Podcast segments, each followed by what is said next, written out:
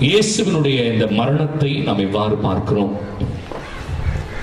நம்ம எல்லோரும் சொல்லுகிற ஒரு செய்திதான். என் பாவத்திற்காக அவர் இந்த உலகத்திற்கு வந்து மாண்டார். ஆகவே இயேசுவினுடைய உறப்பு இறப்பு என்பது நம்முடைய பாவத்தினால் என்கிற எண்ணத்தை நாம் கொள்ள வேண்டும்.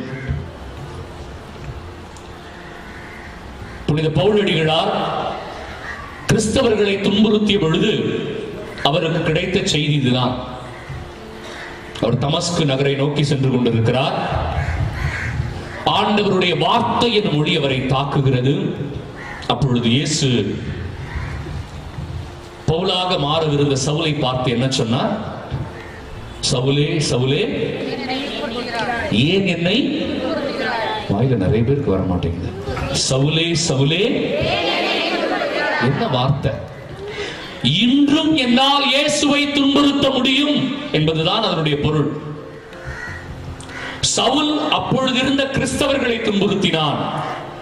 அது கிறிஸ்தவர்களை துன்புறுத்தியதாக அல்ல இயேசுவை கடவுளை துன்புறுத்தியதாக அர்த்தமாக கொள்ளப்பட்டது.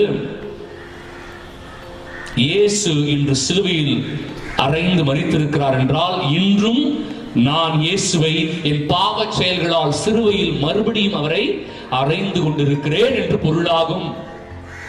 ஃபாதர் இன்னைக்கும் நான் இயேசுவை அப்படிதான் செஞ்சுக்கிட்டு இருக்கிறேனா? ஆமா இன்னைக்கும் நான் இயேசுவை சிலுவையில் அறைந்து கொண்டிருக்கிறேன். எப்படி பவுல் கிறிஸ்தவர்களை துன்புறுத்திய பொழுது அது இயேசு கிறிஸ்துவை துன்புறுத்தியதாக அமைந்ததோ அதே போல என்னுடைய பாவ செயல்களால் இயேசு கிறிஸ்துவை மறுபடியும் மறுபடியும் சிலுவையில் அறைந்து கொண்டிருக்கிறேன். சிலுவை பாதையினுடைய மையத்திலே நான் ஒரு வசனத்தை சொன்னேன். எபிரேயர் எழுதிய திருமுகம் பத்தாவது அதிகாரம் இருபத்தி ஆறாவது வசனம் என்று சொன்னேன். ஒருவர் வேண்டுமென்றே தன் பாவத்தில் நிலைத்திருந்தால் அவர் இயேசு கிறிஸ்துவை காலால் எட்டி உதைத்தவருக்கு ஒப்பாவார் என்று எழுதப்பட்டிருக்கிறது. வேணும்னே பாவம் செய்யறவங்க இங்க இருக்கிற யாருக்காவது புரணி பேசுறதுனா என்னன்னு எனக்கு தெரியாது ஃபாதர் நான் ரொம்ப பாவி. அப்படின்னு யாராவது ஒரு ஜீவன் இருக்கிறீங்களா? கை தூக்குங்க. ஃபாதர் ஃபாதர் பங்கு தந்தை கிட்ட கேட்டு உங்களுக்குன்னு ஒரு சுரூபம் செஞ்சு சின்ன மலையில தோமையாருக்கு பக்கத்துல உங்களுடைய சுரூபத்தை வைத்து விடலாம். யாராவது இருக்கிறீங்களா? புரணி பேசுறதுனா என்னன்னே தெரியாது ஃபாதர் யாராவது இருக்கீங்களா? இல்ல எல்லாருக்குமே தெரியும். ஆனால் தெரிந்து கொண்டே அந்த பாவத்தை செய்தல் இல்லையா? பொய் பேசுறது பாவம்னு இங்க யாருக்காவது தெரியாதா? நல்லா தெரியும் ஃபாதர் அப்பப்ப சின்ன சின்ன பொய் சொல்லுவோம் ஃபாதர் இல்லையா? இதுல சின்ன பொய் பெரிய பொய் வேற. பைபிள் ரொம்ப தெளிவா போட்டிருக்கு. வேண்டுமென்றே பாவத்தில் ஒருவர் நிலைத்திருந்தால் அவர் என்ன பண்றாராம்? இறைமகனையே காலால எட்டி உதைத்தவருக்கு ஒப்பாவார். இயேசு கிறிஸ்துவின் ரத்தத்தையே தீட்டு என்று சொல்பவர் அந்த பரிசுத்தாவியே பழித்துரைப்பவருக்கு ஒப்பாவார். எவ்வளவு பெரிய வார்த்தை போட்டு தெரியுமா? கடைசியா அந்த வசனம் எப்படி தெரியுமா முடியும்? உங்களுக்கு எந்த பாவம் போக்கும் பலியும் இராது. கடைசியாக இறுதி தீர்ப்பு நாளிலே உங்களை தண்டிக்க ஆண்டவர் வைத்திருக்கிற அந்த கோபம் மட்டுமே உங்களுக்காக ஆண்டவர் வைத்திருக்கிறார். அது மட்டுமே மிச்சமா இருக்கிறது என்று எழுதப்பட்டிருக்கிறது. அப்படின்னா நான் என்ன பண்ணணும்? வேணும்னே செய்கிற பாவத்தையாவது நான் இனிமேல் செய்யாமல் என் வாழ்க்கையில் நான் மாற வேண்டும். இன்னைக்கு அழகான ஒரு முதல் வாசகம் நீங்க கவனிச்சீங்களான்னு தெரியல. ரெண்டு விதமான மக்களை பற்றி சொல்லப்பட்டிருந்தது. ஒன்று நேர்மையாக வாழ்ந்து கொண்டிருப்பவர்கள் பிறகு அந்த நேர்மை வாழ்வை விட்டு விட்டு பாவம் செய்கிறார்கள். ஒருவன் தொடர்ந்து பாவ வாழ்க்கையில் இருக்கிறான். அந்த பாவ வாழ்க்கையை விட்டுவிட்டு கடவுளுடைய கட்டளைகளை கடைபிடிக்கிறான். இவங்க ரெண்டு பேர்ல ஆண்டவர் யார ஆசிர்வதிப்பார்னு போட்டிருக்கு பைபிள்ல? தொடர்ந்து பாவம் செய்து கொண்டே இருந்து கடவுளுக்காக தன்னை மாற்றிக் கொண்டவனை இறைவன் ஆசிர்வதிப்பார். ஆனால் தொடர்ந்து நன்மையை மட்டும் செய்து நேர்மையாக வாழ்ந்து கொண்டிருந்தவன் பல புண்ணியங்களை செய்தவன் பாவம் செய்யும் பொழுது ஆண்டவர் சொல்கிறார் அவன் செய்த நன்மைகள் புண்ணியம் எல்லாம் மறக்கடிக்கப்படும். நான் அதை நினைவில் கொள்ள மாட்டேன். ஏனென்றால் அவன் துரோகம் செய்து விட்டான் என்று தெளிவாக சொல்கிறார் அப்படின்னு என்ன அர்த்தம்? வேணும்னே பாவம் செய்யறவனை நான் சும்மா விட மாட்டேன்னு சொல்றார் ஆண்டவர். இப்ப ஃபாதர் பாவத்தை நான் எப்படி செய்து கொண்டிருக்கிறேன்? பாவம் என்றால் என்ன? உங்களுக்கு தெரியும் சாவான பாவம் இல்ல? நம்ம ஜென்ம பாவம் அற்ப பாவமா? அதுக்கப்புறம் கர்ம பாவம் ஜென்ம பாவம் கர்ம பாவம் கர்ம பாவம் ரெண்டு வகைப்படும். என்னென்ன பாவம்? சாவான பாவம் அற்ப பாவம். இது உங்களுக்கு தெரியும். நான் அதனால அது சொல்ல போறது இல்லை பைபிள் என்ன போட்டிருக்கு? பாவம்னா என்ன? கடவுள் தேவையில்லை என்று வாழ்பவர்கள் பாவம் செய்கிறார்கள். ஃபாதர் நாங்கள் அப்படிலாம் சொன்னதே இல்லை ஃபாதர் கடவுள் தேவையில்லைன்னு சொன்னதே இல்லை. ஆனால் நாம் வார்த்தையால் சொல்லவில்லை. நம் வாழ்க்கையால் சொல்லிக் கொண்டிருக்கிறோம். வாழ்க்கையால சொல்றோம். எனக்கு ஆண்டவர் தேவையில்லை. இல்லையா? நான் உழைச்சி பார்த்துக்குவேன். நான் செஞ்சிருவேன். நான் பண்ணிடுவேன். இந்த நான் என்கிற வார்த்தை யாரிடம் அதிகமாக வருகிறதோ அவர்கள் தங்கள் வாழ்க்கையிலே கடவுளை நிராகரிக்கிறார்கள் என்று பொருளாகும். ஆதாம் ஏவாள் செய்த பிரச்சனை அதுதான். இந்த கனியை தின்று விட்டால் நீயும் கடவுளை போன்றாகி விடுவாய். உனக்கும் நல்லது தீயது எது என்று தெரிந்துவிடும் என்று பிசாசு அவளை வஞ்சித்த பொழுது அவள் என்ன நினைத்தால் கடவுள் தேவையில்லை நான் செய்து கொள்ள முடியும் என்கிற அந்த நான் என்கிற ஆணவம் தான் அவளை கீழே விழச் செய்தது. இன்னைக்கு இருக்கு. நிறைய பேர்கிட்ட இருக்கு. அதிலும் இன்னைக்கு வளர்ந்து வர தலைமுறையினரிடம் இது அதிகமாக இருக்கிறது. நான் வேலைக்கு போறேன். நான் சம்பாதிக்கிறேன். இல்ல நான் பார்த்துக்குவேன் அப்படின்னு ஒரு பேச்சு இருக்கு பாத்தீங்களா இப்போ? இதெல்லாம் வீழ்ச்சிக்கு அடையாளம். இதெல்லாம் வீழ்ச்சிக்கு அடையாளம். கீழே விழுந்து போயிட போறாங்க. அது முன்னாடியே ஆண்டவர் எச்சரித்து சொல்கிறார். ரெண்டாவது பாவம் என்ன? பைபிள்ல போட்டிருக்கு. கடவுளுடைய இடத்தை மற்றவருக்கு அல்லது மற்ற காரியங்களுக்கு தருவது. கடவுளுடைய இடத்தை மற்றவருக்கு அல்லது மற்ற காரியங்களுக்கு தருவது. விடுதலை பயணம் முப்பத்தி ரெண்டுல இருக்கு ஒன்னாம் வசனத்துல. கடவுளுடைய இடத்தை அவங்க என்ன பண்ணாங்க? வேற கண்ணுக்குட்டி கொடுத்தாங்க. கொடுத்தாங்களா? கடவுளுடைய இடத்தை இன்னைக்கு டிவி கொடுக்குறான். கடவுளுடைய இடத்தை செல்போனுக்கு கொடுக்குறாங்க கடவுளுடைய இடத்தை வேலைக்கு கொடுக்குறான் முக்கியத்துவம். ஆ? முக்கியம் ஜபமா முக்கியம்? எது முக்கியம்? வேலை முக்கியம். ஆண்டவர் உன்னை ஆசிர்வதித்து விட்டால் இந்த வேலை என்ன? இதை விட பெரிய ஆசீர்வாதங்களை அவர் உனக்கு கொடுப்பார் அல்லவா என்கிற உணர்வு இல்லாமல் கடவுளுடைய இடத்தை இன்று பல காரியங்களுக்கு அவர்கள் கொடுக்க ஆரம்பித்து விட்டார்கள். சினிமாவா? திருப்பலியா? என்று இளைஞர்களிடம் கேட்டால் சினிமாவிற்கு சொல்கிறார். தியானமா? இல்லையா? டான்ஸ் ப்ரோக்ராமா டான்ஸ் ப்ரோக்ராம் போகிறார்கள். கடவுளுடைய இடத்தை இன்னொருவருக்கு இன்னொரு காரியத்திற்கு கொடுத்தீர்கள் என்றால் அதுவும் பாவம். மூன்றாவது. நேர்மை இல்லாமல் அன்பு இல்லாமல் இருப்பதே பாவம். ஒன்னு யோவான் மூணாவது அதிகாரம் பத்தாவது வசனம். நேர்மை இல்ல பேச்சுல நேர்மை இல்ல பேச்சுல நேர்மை இல்ல அன்பு இல்ல. அன்பு இல்லைன்னா ஒருத்தர் ஒருத்தர் மேல இருக்கிற அன்பு மட்டும் இல்லைங்க. ஜபிக்கும் போது கூட அன்போட ஜெபிக்க முடியும். ப்ரே வித் லவ் அப்படின்னு சொல்லுவாங்க. தாகத்தோடு ஜெபிக்கிறது. எத்தனை பேர் அது மாதிரி உள்ள திருப்பலிக்கு வந்தோம்னா தாகத்தோடு ஜெபிக்கிறீங்க. ரிலாக்ஸ் பண்றோம். திருப்பலிக்கு வந்ததுக்கு அப்புறம் என்ன பண்றோம்? ரிலாக்ஸ் அப்படி அப்படி ஜாலியாக உட்காந்து கொஞ்ச நேரம் நல்லா காத்து வருது. இன்னைக்கு நல்ல வேலை கொசு கடிக்கல. ரிலாக்ஸ் பண்றோம். தாகத்தோடு ஜெபிக்கிற மக்கள். வாஞ்சையோடு ஆராதிக்கிற மக்கள். இன்னைக்கு இருக்கிறாங்களா? ஆலயத்திற்கு நான் பாகத்தோடு ஓடி வந்தேன். இருக்கிறாங்களா? தெரியல. அன்பு இல்ல குடும்பத்திலும் இல்ல தாங்கள் செய்கிற செயல்கள் இல்ல. பிள்ளைகள் பிள்ளைகள்கிட்ட கேட்கிறேன். அன்போடு படிக்கிறாங்களா இன்னைக்கு? Study with love learn with love இருக்குதா? இன்னைக்கு அன்போட படிக்கல கட்டாயத்தினால படிக்கிறாங்க. அன்போட வேலை செய்யறாங்களா இல்ல. அன்போட குடும்ப காரியங்களை செய்யறாங்களா இல்ல. அதனால தான் ஆண்டவர் சொல்றார் எங்கே நேர்மையும் அன்பும் இல்லையோ அங்க என்ன இல்ல? கடவுள் இல்ல பாவம் இருக்கிறது. சாத்தான் இருக்கிறான். அவனுக்கு நீ அடிமையாக இருக்கிறார் யோவான் எட்டு முப்பத்தி நாலு இதெல்லாம் செய்யறதுனால நீங்கள் சாத்தானுக்கு அடிமையாக இருக்கிறீர்கள். சரி. இந்த பாவத்தை நம்ம எப்படி செய்யறோம்? சில பேர் எண்ணங்களாலே பாவம் செய்கிறார்கள். போட்டிருக்க பைபிள்ல ஒரு பெண்ணை நீ இச்சையோடு நோக்கினாலே ஏற்கனவே நீ அவளோடு விபச்சாரம் செய்து விட்டாய்னு போட்டிருக்கு பைபிள்ல. இது உளவியல் ரீதியாக பார்க்கணும். ஒரு மனுஷனுடைய உடம்புக்குள்ள கார்டிசோல் அப்படிங்கிற ஒரு ஹார்மோன் இருக்கு. ஹார்மோன்னா என்ன ஃபாதர்? தெரியலையம்மா. ஹார்மோன் எச்சில் ஒரு சுரப்பி. ஹார்மோன்னா தமிழ்ல சுரப்பின்னு சொல்லலாம் எச்சு அது ஒரு சுரப்பி இல்லையா? வியர்வை. அது ஒரு சுரப்பி. அதுபோல உடம்புக்குள்ள இன்னொரு ஹார்மோன் இருக்கு ஒரு சுரப்பி. அந்த சுரப்பிக்கு பேர் என்ன? கார்டிசோல் இந்த சுரப்பி ஒரு செயலை செய்யும்போது அது நமக்குள் சுரந்து விடுகிறது. இப்போ இந்த கிளாஸ் நான் அப்படி எடுக்கணும். அப்படின்னா ஏற்கனவே என் கண் இதை பார்த்துருச்சு அந்த சுரப்பி உள்ள சுரந்துருச்சு. இந்த கிளாஸை நான் தூக்குறதுக்கு தேவையான சக்தி அந்த சுரப்பி எனக்கு கொடுத்துருச்சு. அடுத்துக்கிறேன் புரியுதுங்களா? இந்த ஒரு எடுத்துக்காட்டு உங்களுக்கு சொல்றேன். வீட்டுக்கு போறீங்க. வழக்கமா மேஜையில ஒரு ஜக்ல ஃபுல்லா தண்ணி இருக்கும். நீங்க எடுத்து அப்படி கடகடன்னு குடிப்பீங்க. வழக்கமா வீட்டுக்கு வந்த உடனே. ஆனா அந்த மேஜையில இருக்கிற ஜக்ல இப்ப தண்ணி இல்ல. நீங்க வீட்டுக்கு போறீங்க. அந்த இதுல தண்ணி இருக்குன்னு நினைச்சுக்கிட்டு அந்த மக்கு எடுக்க போறீங்க. எடுக்கிறீங்க. அப்படி எடுத்துட்டீங்க. ஆ, ச்சே தண்ணி இல்லையா? நடந்திருக்கா உங்களுக்கு? அந்த அனுபவம் இருக்கா? இல்லையா? நீங்களாம் தண்ணியே குடிச்சது இல்லையா? குடிச்சிருக்கிறீங்களா? அந்த அனுபவம் இருக்குதா? எடுத்ததுக்கு அப்புறம் தான் தெரியும். அதுல என்ன இல்லை? தண்ணி இல்லை. ஆனா அது எந்த சக்தியோட எடுத்தேன் தெரியுமா நானு? ஏற்கனவே அந்த உருவாக்கப்பட்டு இருக்கிற அந்த எனர்ஜி சக்தி உடம்புக்குள்ள இருக்கு. அதோட தான் எடுத்தேன். ஆனா அதுக்கப்புறம் தான் தெரியுது. அப்போ உடம்புக்குள்ள ஒரு சுரப்பி சுரந்துச்சு பார்த்தீங்களா இந்த ஜக்கை தூக்குறதுக்கு தேவையான அளவு சுரப்பி சுரந்தது அது வீணாய் போய்விட்டது. அதுபோலத்தான் ஒரு பெண்ணை தவறாக உற்று நோக்கும் பொழுது அந்த தீய செயலுக்கான சுரப்பி என் உடலுக்குள் சுரந்து விடுகிறது. அந்த செயலையே நான் செய்யவில்லை என்றாலும் என்ன சொல்லுது?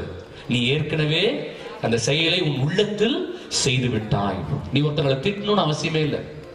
மூஞ்சு மூஞ்சு மூணு வச்சுக்கின்னு அவங்கள பாக்குறீங்க மனசுக்குள்ள திட்டிங்க மூஞ்ச பத்தியாது இதெல்லாம் உன் ஜென்மம். அப்படின்னு ஆனா நீங்க வாயில சொல்லல. என்ன எங்க திட்டினீங்க? அதுவே பாவம் தான் ஃபாதர் நான் வாயில ஒரு வார்த்தை கூட சொல்ல ஃபாதர் நினைச்சியா? நினைச்சேன். பாவம் அவ்வளவுதான். எண்ணங்களால் பாவம். சில பேர் வார்த்தைகளால் பாவம் செய்யறவங்க இல்லையா? அதுக்கு பெருசா ஒண்ணும் செயல் செஞ்சிடாது. ஆனா வாயாலேயே கெட்டு போகுதுன்னு ஒரு சில கும்பல் இருக்கும். பாத்துக்கிறீங்களா ஃபாதர் அது ஒண்ணும் பண்ணாது. ஆனா வாய் தான் ஃபாதர் வாயாலேயே இது கெட்டு போகுது அப்படின்னு கேள்விப்பட்டிருக்கிறீங்களா ஒரு சில ஆளுகளை? ஆமா. சில பேர் வாயாலேயே பாவம். ம், வெட்டி பொலி போட்டுருவேன். அப்படிலாம் செய்ய மாட்டாங்க. ஆனாலும் வாயில விடுறது. ம், அளந்து விடுறது. சில பேருக்கு அந்த பழக்கம் இருக்கும். வாயாலே வார்த்தையால பாவம். சில பேர் செயல்களால பாவம் செய்யறவங்க இருக்கிறாங்க. இச்சை செயல் இல்லையா? லஞ்சம் வாங்குறது வட்டி வாங்குறது அடுத்தவங்களை அடிக்கிறது இந்த மாதிரி செயல்களால் பாவம் செய்கிறவர்கள் இருக்கிறாங்க. நான்காவது நன்மை செய்ய வாய்ப்பு இருந்தும் அதை செய்யாமல் இருப்பதே பாவம். யாக்கோபு நாலு பதினேழு. எப்படி? நன்மை செய்ய வாய்ப்பு இருக்கு ஆனால் அதை செய்யாமலே இருப்பது. என்கிட்ட ஒரு 50000 ரூபாய் என்கிட்ட இருக்கு. ஒரு ஏழை பிள்ளை படிப்புக்காக ஆயிரம் ரூபாய் கேட்கறாங்க என் கையில எவ்வளவு இருக்கு? 50000 ரூபாய் இருக்கு. அந்த ஏழை பிள்ளைக்கு படிப்புக்கு எவ்வளவு தேவை? நன்மை செய்ய எனக்கு வாய்ப்பு இருக்கிறது. ஆனா நான் என்ன பண்றேன்? அந்த 50000 ரூபாயை பதுக்கி வைத்துக் கொள்கிறேன். நன்மை செய்ய வாய்ப்பு இருந்தோ அதை நீ செய்யல. ஆண்டவர் சொல்றார் அதுதான் பாவம். யாக்கோபு நாலு பத்துல போய் பதினேழுல போட்டிருக்கு. ஐயோ நன்மை செய்ய வாய்ப்பு இருந்து. நீ பாவத்தை செய்யணும்னு கூட அவசியம் இல்ல. நன்மையை செய்ய தவறினாலே பாவம். அந்த லாசர்னு ஒரு பிச்சைக்காரர் ஒருத்தர் இருப்பார். அவர் வெளியில இருப்பார். இல்லையா? பைபிள்ல போட்டிருக்கு அவன் வெளியிலே கிடந்தான் அப்படின்னு இருக்கும் பைபிள்ல. ஆனா உள்ள ஒருத்தர் தினம் பட்டாடை உடுத்தினான் விருந்து உண்டான். இல்லையா? அவனுக்கு பேரே போட்டிருக்க மாட்டாங்க பைபிள்ல. செல்வந்தன் ஒருவன் இருந்தான் அப்படின்னு போட்டிருப்பாங்க. அவன் இறந்தவுடன் நரகத்திற்கு சென்றான். அவன் எந்த பாவமும் செஞ்சதா பைபிள்ல போடவே இல்லை. ஆனா அவன் செய்ய தவறியது என்ன தெரியுமா? வெளியிலே இருந்த லாசரை அவன் கண்டுகொள்ளவே இல்லை. நான் பாவம் செய்யணும்னு அவசியம் இல்ல. நன்மை செய்ய தவறினாலே ஆண்டவர் பார்வையில் அது பாவம். நான்கு விதமான பாவ செயல்களை நம்ம செய்யறோம். இந்த பாவத்தினுடைய விளைவு என்ன ஃபாதர் முதல்ல முதல் விளைவு இறை பிரசன்னம் நம்ம குடும்பத்திலிருந்து போயிடும். இறை பிரசனம் நம்மளை விட்டு போயிடும். ஐயோ இது இதை நினைக்கும் போது எனக்கு பயமா இருக்கு. தொடக்க நூல் மூன்றாவது அதிகாரம் ஆண்டவர் சொல்ற அந்த தோட்டத்திலிருந்து அவங்க என்ன பண்ணிட்டாரு? விரட்டிட்டார். வெளியில போடா வெளியில போங்கன்னு விரட்டிட்டார். ஆண்டவருடைய பிரசனை என் கூட இருக்காது. ஆண்டவருடைய பிரசனை என் கூட இல்லைன்னா ஐ பிகம் டிஃபென்ஸ்லெஸ் என்னை எளிதாக பிசாசு தாக்கி விடுகிறான். ஆண்டவருடைய பிரசனை என்னை விட்டு போகுது. முதல்ல பாவம் செஞ்ச உடனே. ரெண்டாவது எனக்குள் பயம் குற்ற உணர்வு பிறர் மீது பழி இவைகளெல்லாம் எனக்குள் வந்து தம்புகிறது இல்லையா? ஆதாம் எவ்வளவு என்ன பண்ண ஓடி போய் ஒளிஞ்சுக்கிட்டாங்க. அவ்வளவு நாள் அவர்கள் கண்கள் கடவுளுடைய உருவையும் சாயலையும் கண்ட கண்கள் இப்பொழுது நிர்வாணத்தை பார்க்க ஆரம்பித்து விட்டது. அசிங்கத்தை பார்க்க ஆரம்பித்து விட்டது. ஏனென்றால் அவர்கள் பாவம் செய்தார்கள் இல்லையா? அப்ப பாவத்தினுடைய இரண்டாவது விளைவு என்ன தெரியுமா? உன் மனசுக்குள்ள எப்பவுமே பயம் இருந்துகிட்டே இருக்கும். குற்ற உணர்வு இருந்துகிட்டே இருக்கும். பழி உணர்வு இருந்துகிட்டே இருக்கும். அங்க ஒரு நிம்மதியே இருக்காது மனசுக்குள்ள. பாவம் அதிகமா இருக்கிற இடத்துல என்ன இருக்காது? சமாதானமே இருக்காது. படுத்தா தூக்கம் வராது. இல்லையா? சிரிக்க முடியாது. போலித்தனமா சிரிப்பாங்க. வாய் உடனே சிரிச்சு முடியும் உண்மையா சிரிக்கிறவங்களுடைய முகம் எப்படி இருக்கும் தெரியுமா? நீங்க சிரிச்சீங்கன்னா கொஞ்ச நேரம் உங்க முகத்துல அந்த புண்ணங்க இருக்கும். நல்லா மனசார சிரிக்கிறவங்க சிரிச்ச மூணு முகத்தை பாருங்க. உடனே முகம் வந்து அந்த சிரிப்பு வந்து குறையாது. ஸ்லோவா தான் சுருங்கும் அந்த முகம் புன்னகை. ஆனா இந்த பொய்யா சிரிக்கிறது எப்படி தெரியுமா சிரிக்கும்? உடனே சிரிக்கிறோம் மூஞ்சி. பார்த்துருக்கீங்களா உடனே சிரிக்கிறோம். ஏன்னா அது என்னது? பொய் சிரிப்பு. ஆர்டிபிஷியல் ஸ்மைல் அது. உண்மையான இயற்கையாக வருகிற சந்தோஷம் கிடையாது. அதனாலதான் உண்மையான சந்தோஷம் இருக்காது உண்மையான சமாதானம் இருக்காது. யாருக்கு? பாவம் செய்பவர்கள் உள்ளத்திலே பய உணர்வோடே வாழ்ந்து கொண்டிருப்பார்கள். மூன்றாவது அவர்களுக்கு சாபம் ஏற்படுகிறது. நான் சொல்லல பைபிள்ல போட்டிருக்கு. எஸ்ஐயா இருபத்தி நாலாவது அதிகாரம் ஐந்து ஆறு வசனங்கள். பாவம் செய்வதனால் ஒருவர் தன்னுடைய குடும்பத்திற்கு சாபத்தை பெற்றுக் கொள்கிறார் காசு கொடுத்து வாங்கிக்கிறான். இல்லையா? சும்மா ரோட்ல போற ஓனான எடுத்து வீட்டுக்குள்ள விட்டாங்கன்னு சொல்லுவாங்க தெரியுமா? அதே மாதிரி தான் சும்மாவே இல்ல. நாமாகவே பாவம் செய்து சாபத்தை பெற்றுக் கொள்கிறோம் எஸ்ஐயா இருபத்தி நாலுல இருக்கு. அஞ்சாவது ஆறாவது வசனத்துல. ஐயோ கொடுமையா இருக்கு. நான்காவது பாவம் செய்வதனால் ஏற்படுகிற விளைவு என்ன தெரியுமா? அவர்களே அவர்களை வருத்திக் கொள்கிறார்கள். பைபிள்ல போட்டிருக்கு. எரேமியா ஏழாவது அதிகாரம் பத்தொன்பதாவது வசனம். எரேமியா ஏழு பத்தொன்பது. பாவம் செய்கிறவர்கள் அவர்களே அவர்களை வருத்திக் கொள்கிறார்கள். கஷ்டப்படுத்துகிறாங்க. ஐயோ பாவம்னா என்ன? எப்படி செய்யறோம் அதனால ஏற்படுகிற விளைவு என்ன நான் சொல்லிட்டேன். இல்லையா? கடைசியா சொல்ல போறேன். ஆண்டவர் சொல்றாரு நீ மனம் மாறுவதற்கும் தடை இருக்கிறது மகனே மகளே. நீ எளிதா மனம் மாறிட முடியாது. பிசாஸ் உன்னை விட்டுற மாட்டான். என்னுடைய ஆசீர்வாதத்தை பெற்றுக்கொள்ளும்படியாக பிசாஸ் உன்னை எளிதா விட்டுற மாட்டான். அவன் என்னென்ன தடைலாம் வச்சிருக்கான் தெரியுமா? முதல் தடை. ஒன்னு யோவான் ஒன்னாவது அதிகாரம் எட்டுல இருந்து பத்து வசனங்கள். ஒன்னு யோவான் ஒன்னாவது அதிகாரம் எட்டுல இருந்து பத்து வசனங்கள். என்ன தெரியுமா தடை? நான் பாவம்லாம் செய்ய மாட்டோம். என்கிட்ட பாவம்லாம் கிடையாது. என்கிட்ட பாவம்லாம் கிடையாது இல்லையா? ஒரு சில வயசான அம்மாங்க வரும். பாவம் சங்கத்தம் பண்ணும்போது வரும். அதை நான் ஒரு பாவமும் பண்ண மாட்டேன். அப்படி எதுக்கு வந்தேன் ஒரு பாவமும் பண்ண மாட்டேன் பாதர் எப்பயாச்சும் கட்ட வார்த்தையில திட்டுவான் பாதர் பாவமே பண்ண மாட்டேன் எப்பயாச்சும் என் மருமகளை கொஞ்சம் திட்டுவான் பாதர் எப்பயாச்சும் ஊர் கதை கொஞ்சம் பேசுவேன். நான் பாவமே பண்ண மாட்டேன் பாதர் நான் ரொம்ப பரிசுத்தமா மாட்டேன் இது மாதிரி சில பேர் இருப்பாங்க. எல்லா பாவத்தையும் செய்வாங்க. ஆனால் வெளில என்ன சொல்லுவாங்க? நான் பாவமே செய்யறது இல்லைன்னு சொல்லுவாங்க இல்லையா? பைபிள்ல போட்டிருக்கு என்னிடம் பாவம் இல்லை என்று சொல்கிறவன் பொய்யன். என்னிடம் பாவம் இல்லை என்று சொல்கிறவன் பொய்யன். யாரெல்லாம் என்கிட்ட பாவம் இல்லைன்னு நினைக்கிறாங்களோ அவர்களே அவர்களுக்கு தடையாகி விடுகிறார்கள். ஒன்று. இரண்டாவது மத்திய இருபத்தி ஏழு இல்லையா? மத்திய இருபத்தி ஏழு யோவான் பதிமூணாவது அதிகாரம். யூதா இஸ்காரியோத்தை பத்தி சொல்றேன். நீங்க இப்ப எல்லாம் கொரோனா வைரஸை பத்தி பேசிட்டு இருக்கிறீங்கல்ல? ஆன்மீக வாழ்வை அல்லது ஆன்மாவை சாகடிக்கிற வைரஸ் பேர் வந்து யூதாஸ் வைரஸ். உடம்ப சாவடிக்கிற வைரஸ் பேரு கொரோனா வைரஸ். ஆன்மாவை சாவடிக்கிற வைரஸ் பேர் என்ன? யூதாஸ் வைரஸ். அது என்ன ஃபாதர் யூதாஸ் வைரஸ். அவன் இயேசு கூடவே தானே சுத்தி நின்றான் கரெக்டா இயேசுவோடே இருந்தான். இயேசுடைய போதனையை கேட்டான். இல்ல? இயேசு செய்த அதிசயங்கள் அற்புதங்களை எல்லாம் பார்த்தான். ஆனாலும் அவனுக்குள் சாத்தான் புகுந்ததுன்னு போட்டிருக்கு பைபிள்ல. அவனுக்குள் சர்ச்சுக்கெல்லாம் வரும். பைபிள்லாம் தூக்கும். ஜவமாலாம் சொல்லும் சிலுவ பாதையெல்லாம் வந்து நின்று ஒப்பாரி வச்சுன்னு இருக்கோம். ஆனா அவருக்குள் சாத்தான் புகுந்தது. முடிஞ்சு போச்சு கதை. இல்லையா? அந்த வைரஸ் பேர் என்ன வைரஸ்? யூதாஸ் வைரஸ். அது என்ன ஃபாதர் யூதாஸ். அவனுடைய பேருடைய அர்த்தம் தெரியுமா உங்களுக்கு? யூதாஸ் இஸ்காரியோத்துனா என்ன அர்த்தம் தெரியுமா? யூதாஸ்ங்கிற பேருடைய பொருள் கடவுள் போற்றப்படுவாராக. என்ன அற்புதமான பேர் வச்சிருக்காங்க பாருங்க அந்த பிள்ளைக்கு. இல்லையா? ரெண்டாவது என்ன தெரியுமா? யூ கடவுள் உன்னை வழி நடத்துவாராக அந்த பேருனுடைய அர்த்தம். கடவுள் உன்னை வழி நடத்துவாராக ஆனா இந்த பேரை யாருமே இப்ப வைக்க மாட்டாங்க அருமையான பேர் அது. ஆனா யாருமே யூதாஸ் அவங்க பிள்ளைக்கு வைக்கிறதே இல்லை. ஏன் தெரியுமா? இந்த யூதாஸ் முதல்ல யாருன்னா யூத குலத்தை சார்ந்தவன். யூதாவினுடைய குலத்தை சார்ந்தவன். இயேசுவும் யூதா குலம். அப்படின்னா என்ன அர்த்தம் தெரியுமா? சொந்தக்காரன். இயேசுக்கு சொந்தக்காரன் இயேசுவை காட்டி கொடுத்தவன் யாருமா? நமக்கு முதல் துரோகி யாரு? சொல்ல வேண்டாம் உங்களுக்கு இல்லையா? நீங்க எல்லாம் அனுபவிக்கிறவங்க தான் டெய்லியும். அதான் பிரச்சனை. ரெண்டாவது அவனுடைய எண்ணம் இயேசுனுடைய வார்த்தையை கேட்பதில் இல்லை. அவனுடைய எண்ணம் பணத்தை திருடுவதில் இருந்தது. நம்முடைய எண்ணம் ஆண்டவருடைய வசனத்தை கடைபிடிப்பதில் இல்லை. ஆண்டவர்கிட்ட இருந்து என்ன வாங்கலாம். எனக்கு ஒரு வீடு கொடு. நிலம் கொடு. சொத்து கொடு பணம் கொடு இது கொடு அது கொடு மட்டும் கேட்போம். ஆனா ஆண்டவருடைய வசனத்தை மட்டும் நம்ம என்ன பண்ண மாட்டோம்? பின்பற்ற மாட்டோம். நம்மளும் யூதாஸ் தானே? இல்லையா? யோவான் பதிமூணாவது அதிகாரம் இருபத்தி ஏழாவது வசனம் நினைக்கிறேன். யோவான் பதிமூணு இருபத்தேழு. ஆண்டவர் திருவிருந்திலிருந்து அப்பத்தை பிட்டு அவன் கையில கொடுக்கிறார். அவன் அப்பத்தை வாங்கி உண்டவுடன் அவனுக்குள் சாத்தான் நுழைந்ததுன்னு போட்டு திருப்பலிக்கு வந்து அப்பத்தை வாங்கி சாப்பிட்டவன கூட உள்ள யார் போக மாட்டா? ஏசு போக மாட்டார். யார் போவா? யாருக்கு போவோம்? சாத்தான் போக வாய்ப்பு இருக்கிறது. என்னப்பா சொல்றீங்க? அப்பத்துல ஆண்டவருடைய பிரசனம் தானே?